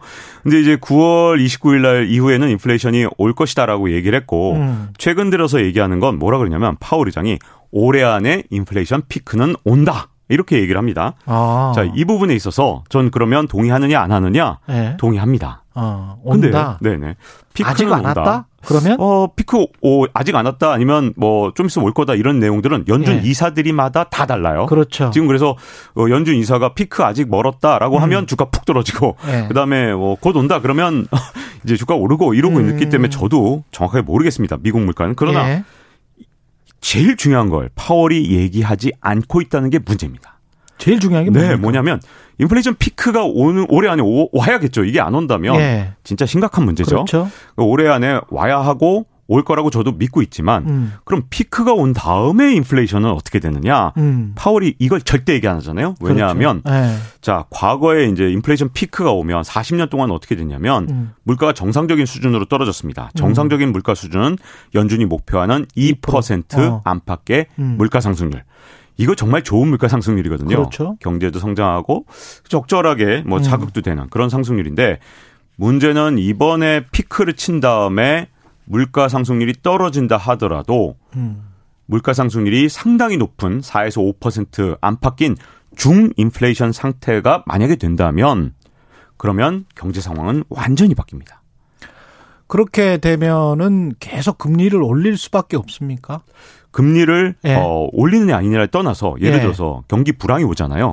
그러면 우리가 지금까지 40년 동안 어떻게 이걸 막아왔죠? 돈으로 막았죠. 풀고 금리를 낮추고. 근데 중인플레이션 상황에서는 그걸 전혀 할 수가 없죠. 재정정책도 쓸 수가 없고. 왜냐하면 그랬다가 고인플레이션으로 가면 어떻게 되느냐. 이런 문제가 생기기 때문에 과거처럼 뭐 조금 경기가 안 좋다고 해서 돈을 무한정 풀던 시대는 이제 끝나거든요. 자, 이게 1970년대로 돌아가 보면 바로 이런 일이 일어났는데 1970년에 처음으로 인플레이션 징후가 왔을 때 그때 물가 상승률이 5.9%였어요. 그러면서 뚝 떨어져서 3.2가 됐는데 2년 만에. 근데 문제는 그게 조금 이제 부양책을 쓰거나 이거 경기 이러면 바로 오라고. 그다음 오일 파동 또 겹치고 이러다 보니까 다시 2차 인플레이션이 왔고 또 3차 인플레이션이 1976년 그다음에 80년을 거치면서 옵니다. 그러니까 다시 말하면 인플레이션이 피크가 중단기적으로는 올 수 있을지 몰라도 만약에 중인플레이션 상태면 진짜 손발이 다 묶이는 연준과 재정정책이 미국의 재정정책이 묶이기 때문에 이제 그러면 남는 건 딱 하나거든요. 다른 나라로 인플레이션을 수출하는 겁니다. 그러면 어떤 나라인가는 곡소리가 나는 거죠. 그렇죠. 근데 그 다른 나라들 중에서 부채가 많은 나라들, 그다음에 이제 현금 흐름, 경상수지랄지 이런 현금 흐름이 잘 안 도는 나라들, 그런 나라들이 이제 타격을 받을 거란 말이죠. 그렇죠. 예. 저개발 국가들 10개 이렇게 세계은행에서 얘기했습니다만 그다음엔 이머징 시장을 타격을 할 거고요. 그렇죠. 이번에는 자원이 많은 국가보다는 자원이 없는 국가들, 그렇죠. 그리고 관광 수입으로 먹고 살던 나라들, 이런 나라들이 이머징 중에서 무너지고, 예. 그리고 이제 이렇게 무너지는 나라가 나오게 되면 이제 글로벌 투자 은행들이나 이런 데에서는 어떻게 하냐면 두 가지 문제가 생깁니다. 일단 그 나라에 투자했다가 손실을 보기 때문에 이걸 메꾸기 위해서 어쩔 수 없이 조금 더 양호한 나라, 그렇지. 그런 나라에서 돈을 뺍니다. 그게 일종의 캐시카우라 그러잖아요. 그런 것들이 캐시카우 나라 역할을 하는 것들이 있어요. 그러니까 그런 나라에서 돈을 빼게 되고, 두 번째는 이 나라가 무너졌으니까 저 나라는 안 무너지겠냐라는 생각 때문에 도미노 현상이 일어날 수 있는데, 예. 문제는 미국의 인플레이션이 쉽게 잠들지 않다면, 좀 꺾이지 않다면 이런 문제들이 올 연말 내년 가면서 조금 더 심각해질 수 있기 때문에 조금은 지켜봐야 될 인플레이션 문제를 봐야 될 것 같습니다. 지금 박종훈 기자가 캐시카우 같은 나라를 정확하게 지명을 안 했는데 캐시카우 같은 나라가 한국이에요. 네. 아니 그 저 나라 이름 굳이 이렇게 지명을 뭐 이렇게 이게 지금 전 세계 투자자들에게 가장 만만한, 돈을 아주 쉽게 뺄 수 있는 아주 개방된, 그러나 나라 체력은 뭐 그냥 괜찮은. 그래서 뭐 좀 이렇게 돈도 빼고 돈을 뺐을 때 환율이 막 크게 왔다 갔다 하는 나라에서 돈 쉽게 못 빼거든요. 그렇죠. 네. 아, 이게 그래서 우리가 굉장히 지금 좋지 않아요. 가계부채는 이런 상황인데 미국이 금리를 계속 올려버리면 우리도 따라 올릴 수밖에 없는 그런 상황이고, 그래야 이제 해외 투자자들이 돈을 좀 덜 뺄 거 아닙니까? 네. 우리는 어떻게 해야 되죠? 이게 참 자산시장도 걱정이에요. 자산시장은 이미 굉장히 좀 가격이 높고, 특히 부동산 시장 같은 경우는 그렇고요. 지금 미국이 이제 베이비 스텝, 이제 이런 용어들 다 많은 분들이 아시잖아요. 0.25%포인트 올리는 걸 베이비 스텝, 그리고 빅 스텝 인상을 0.5%포인트 올리는 거, 그리고 또 0.75 올리는 건 뭔지 아십니까? 자이언트 스텝이라고 합니다. 자이언트 스텝. 아, 참 말 만들기 좋아해요. 근데 문제는 미국에서 원래는 베이비 스텝 할 것이다 이렇게 얘기하다가 지금 파월 의장이 빅 스텝을 한두 번 정도 할 것처럼 얘기하더니 최근에 세 번 나왔죠. 네, 지난주 금요일이죠. 정확하게는 세 번 정도 할 것처럼 얘기하니까 미국 증시가 완전히 3% 가까이 떨어지면서 그렇죠. 급락을 했단 말입니다. 자, 그런데 이게 문제점이 하나 있어요. 이게 그동안 물가를 잡았을 때 어떻게 해서 물가를 잡았느냐면 시장에서 만약에 0.5%포인트 올릴 것이라고 기대하면. 이미 다 기대를 하고 있으면 거기에 맞춰서 모든 투자자들이 다 거기에 맞춰서 포트폴리오를 해놨습니다. 그렇죠. 그럴 때 0.5를 올리면 효과가 굉장히 작아요. 그러니까 0.75를 올린다는 거야. 네. 폴 볼커 같은 경우는 물가를 잡을 때 어떻게 했냐면 한 번에 4%포인트를 올려서 물가를 잡은 겁니다. 한 번에 4%? 네. 왜 그러냐면 시장의 기대를 꺾어놔야 인플레이션을 그렇죠. 잡지 기대한 수준까지만 올리게 되면 소용이 없거든요. 그래서 자꾸 파월 의장이 이런 얘기를 할 때마다, 왜냐하면 말을 할 때마다 자꾸만 바뀌잖아요. 빅스텝은 한 번이야, 두 번이야, 세 번 같아, 이렇게 얘기를 하면서 시장한테 적응 기간을 자꾸만 주고 실제로 빅스텝을 해버리면 그 효과가 반감됩니다. 그러면 제가 이런 표현 쓰는데 금리를 끌어올렸을 때 가성비. 이 가성비는 무슨 말이냐면 금리를 요만큼 올리면 물가를 요만큼 뭐 예를 들어서 잡을 수 있다. 그러면 가성비는 뭐냐면 금리를 이제 지금처럼 예고를 다 하고 나면 충분히 올려야 지금보다 물가를 더 충분히 잡을 수 있는 겁니다. 그래서 정상금리 수준인 2.5%로 과연 잡히겠느냐. 제가 보기에는 파울처럼 하면 쉽지가 않아요. 폴 볼커가 그걸 너무너무 잘 알았기 때문에 시장의 기대를 뛰어넘는 그런 기준금리 인상을 했는데, 그리고 욕 많이 먹었죠. 근데 좀 더 거칠게 다뤄야 되는구나, 시장을. 네, 인플레이션이 올 땐 그렇습니다. 그동안 40년 동안 하고 다르죠. 예, 제롬 파월은 거기에 비해서는 훨씬 더 비둘기파네요. 그렇죠. 자꾸 예고를 해주는 게 장단점이 있습니다. 그러네요.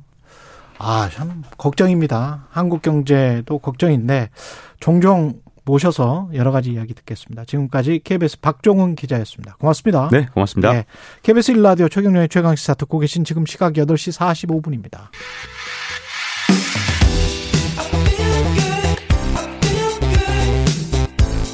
세상에 이익이 되는 방송 최경영의 최강시사. 네, 정호영 보건복지부 장관 후보자 인사청문회 앞두고 다양한 의혹들 시끄럽습니다. 특히 이제 자녀들 아빠 찬스 경북대 의대 편입학 때문에 의심을 받고 있는데요. 학계까지 영향을 미치는 극성 부모들의 지금 분류가 된 건지 아닌지는 모르겠습니다. 실태를 좀 알아보겠습니다. 하얼빈 공대 재직 중인 유전학자신데요. 초파리 연구하시는 분인데 김우재 교수님 연결돼 있습니다. 안녕하세요. 네, 안녕하십니까. 예, 교수님은 어떻게 하다가 이제 교수 자녀들이 부모의 도움을 받아서 논문을 쓰는 관행에 대해 알게 돼서 이거를 도대체 어떤 사람들이 쓰고 계속 쓰는지 이걸 아주 조사를 해버리셨군요. 네. 저는 그냥 다른 분들이 조사한 거를 정리했던 것 뿐이고요. 2017년쯤에. 예. 당시 국민일보에 근무하시던 이재현 기자가. 예. 서울대 교수가 자기 자녀를 논문에 실었던 걸 폭로한 적이 있었어요. 아. 예, 그때 이재현 기자가 처음 그걸 폭로하고 나서 미성년 저자 논문이 한국에서 화제가 됐었거든요. 예. 근데 당시에 제가 이재현 기자를 도와가지고 논문들에 기여했던 미성년 저자들의 기여도를 평가한 적이 있었습니다. 그랬군요. 예. 네네. 지금 그래서 이제 부모가 쓴 논문에 자녀가 저자로 함께 등재되는 거를 다 조사를 한번 해보신 거잖아요. 몇 년치를 조사를 해보신 겁니까? 이게 지금 교육부가 전수조사를 했어요. 예. 2007년부터 2017년까지 발표된 미성년 저자 논문 전수조사를 했는데요. 예. 총 794편이 확인됐다고 하거든요. 794편. 네. 그리고 예. 최근에 강태현, 강동현이라는 두 분이 인터넷에 미성년 저자 논문을 완전 최종으로 발표한 게 있어요. 해외 저자 논문 수를. 예. 거기에 보면 2001년부터 2021년까지 발표된 고등학생 저자 논문이. 예. 해외 저자 논문이 558건이고요. 오. 학생 저자 숫자가 980명이에요. 그러니까 약 1,000명 정도 되는 거죠. 네. 근데 이게 이제 본인이 직접 썼다 안 썼다 이거를 확인할 길은 없는 거잖아요. 그것만 보고는. 그건 이제 논문을 한 편 한 편 다 조사를 해야 되는 방법밖에 없어요. 그렇죠. 근데 네. 이제 그래서 이 사람들이 그러면 정말 이렇게 뛰어난 천재 또는 수재 논문을 잘 쓰는 사람들인가라고 네. 해서 그 이후에 이제 대학에 들어간 다음에 그때부터는 이제 본격적으로 논문을 써야 되는데. 네네. 그때는 논문을 안 썼다는 거 아닙니까, 별로? 그러니까 이분들 강태영, 강동현 두 분의 연구 결과에 의하면. 예. 2014년에 생활기록부에 논문 등재 여부가 이제 안 되는 걸 교육부가 공포를 하거든요. 2014년 이후부터는 논문 숫자가 뚝 떨어집니다. 그래서 거의 이제 논문을 안 쓰기 시작해요, 고등학생들이. 아, 그러니까 고등학생들 논문 쓸 때 교육부가 점수를 준다고 할 때는 논문을 썼다가 거의 확 올라가죠. 거의 논문을 안 쓰던 고등학생들이. 예. 2004년 정도부터 논문을 쓰기 시작한 이유가 생기부에 논문 실적이 등재가 됐었거든요. 예. 근데 그걸 금지하고 나서부터는 사라져버려요, 이 관행이. 네. 그러면 학문적 관심이 갑자기 사라진 것이냐, 고등학생들 일부 천재 수재 고등학생들의 학문적 관심이 갑자기 사라진 것이냐, 아니면 부모들의 관심이 사라진 것이냐, 이렇게 이제 의심을 할 수 있겠네요. 고등학교별로 약간 차이가 있는데. 예. 과학고나 영재고 같은 경우는. 예. 선생님들 도움받아서 그냥 꾸준히 학문적 관심에서 논문을 쓰던 경우가 있었던 것 같아요. 근데 그렇겠죠. 소수였고요. 굉장히 소수의 학생들이 하는 거고.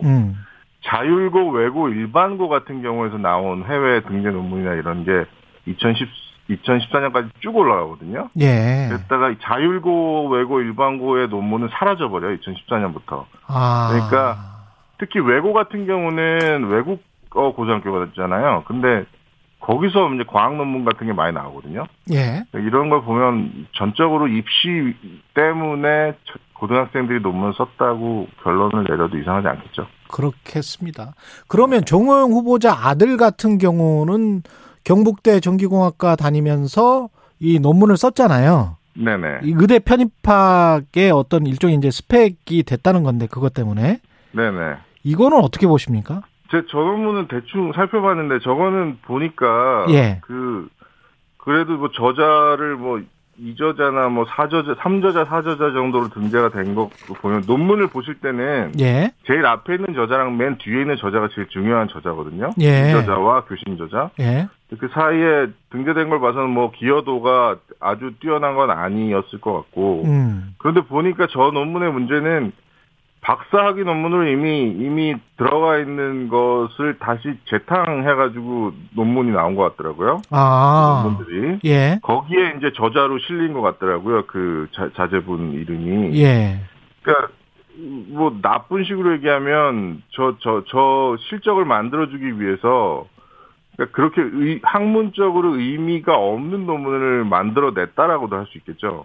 실적을 만들기 위해서 학문적으로 별 의미가 없는 논문을 만들었다.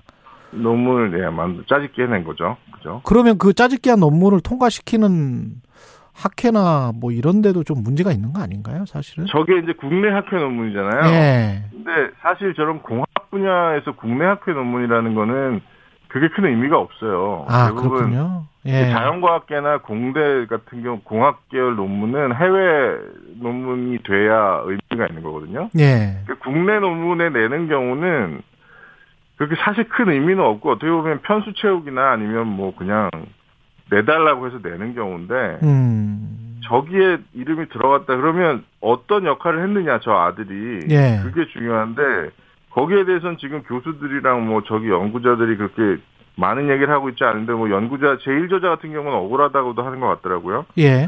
그러면 사실 저 논문에 이름 들어가는 거에 대한 결정적인 권한은 교신 저자인 교수가 갖고 있거든요. 예.